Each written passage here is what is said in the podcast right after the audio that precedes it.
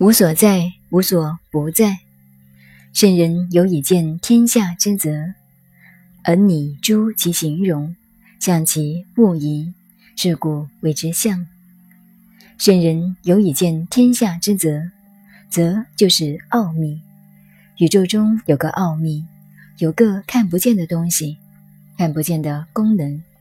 我们只是要了解它，并不是眼睛看到了，而是智慧上知道了。这就是见。宇宙间那个看不见、摸不着的东西，有一种力量。这种力量，我们用什么方法来说明它、表示它呢？而你诸其形容，你就是理解到了形而上的复杂功能。当它将动未动的时候，像我们开关电灯，当我们的手摸到这个开关，将要按下还未按下的时候，亮光将要出来还没有出来的刹那之间，可以说是由这个形而上的能，转变为形而下的万有之用，动而未动的那个空。有之间，就是这样了解它那种形象，所以画卦以象其物宜，以便大家研究了解这种卦象的符号逻辑。这个符号代表了万事万物，这就是所谓的象其物宜，也可以说是差不多有一点像，很像的意思。这句话很重要。是故谓之象，这样一个卦就叫卦象。由这几句话，我们可以理解到，一切的宗教形而上的道，或都是万物的主宰；而形而下的关系，最高的形容说法，只能达到象其物矣，就是说差不多而已，没有百分之百。所以古时释迦翻译过来的佛。也可以说是一种卦象，象就是如来，如来就是代表修道有成就的人，他已经达到了生命与宇宙合一的境界，那就是佛，就是如来。更明白的说，如来就是好像来了，来了没有？还没有。去了没有？也没有去，不来也不去。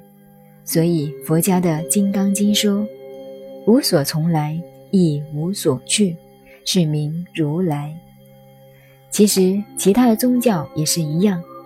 你问上帝在哪里，他会告诉你，上帝是无所不在、无所在的。教人听了以为这就是上帝，这就是道。尤其那个神父传教时的表情啊，万能的主啊，上帝呀，脸仰着。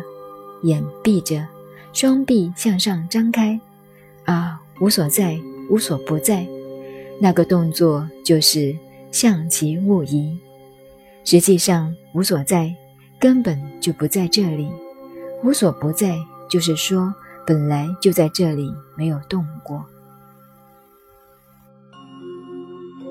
这两句话不是说了等于没说，但是佛也是这么说。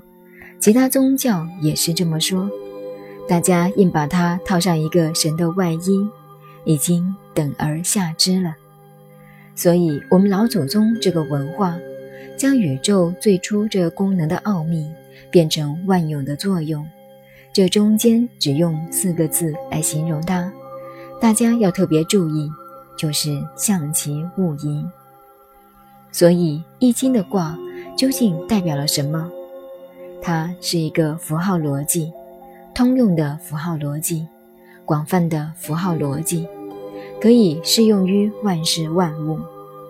譬如说，我们现在日用科学的声学、光学、化学、电学，乃至生物学、遗传学、医学等等，始终没有逃出我们老祖宗《易经》的范围。昨天晚上。我为了查一个遗传学上基因变化的问题，结果发现终究还是六十四，没有超过八八六十四卦这个范围。当时我看了以后，又是一种感慨：化学的公式也是六十四位。医药上，我教他们画那个跟乌龟壳一样的，也没有超过六十四位。很怪很怪的问题，我们老祖宗怎么知道的呢？但是这些东西都是象棋物疑，所以我们算命、看相、看风水，算得最灵最灵的，也不过是象棋物疑，差不多而已，不会百分之百的。换句话说，我们今天坐在这里的各位。是不是上个星期上课时的各位呢？上星期的你是不是今天的你呢？都不是的，因为你分秒都在变。虽然你觉得现在还坐在这里，你还是你，但你已经不是昨天的你了，更不是上个星期的你。庄子里有“交臂非故”之话，两个人对面走来，当他们交臂而过的那一刹那。便已经不是原来的两个人了。天地间的事物分秒之间都在变化，交臂飞过，手臂这样挥一下，再挥一下，第二次便已经不是第一次时的那油挥了。所以事物的变化只是象棋物移而已，没有真正的相同。是故谓之象。好了，如果我们要考试问伏羲氏。为什么要画八卦？答案就是：圣人有以见天下之责。圣人们希望来与了解宇宙的奥秘，来拟诸其形容，想把它形而上、不可见、不可知、无声无相的功能表示出来。象其物移，跟原来的差不多，是故谓之象，所以叫做象。圣人。有以见天下之动，而观其会通，以行其典礼，即辞焉；以断其吉凶，是故谓之爻。大家先要注意这个“断”字的发音，截断的“断”与判断的“断”，法官断案的“断”，发音上稍有不同，像“杖”与“掌”，很多人把“掌”念成“杖”，听起来很别扭。断续、断绝的断与断案、判断的断略有不同，前者读入声轻音，后者读入声重音。祭辞焉以断其吉凶。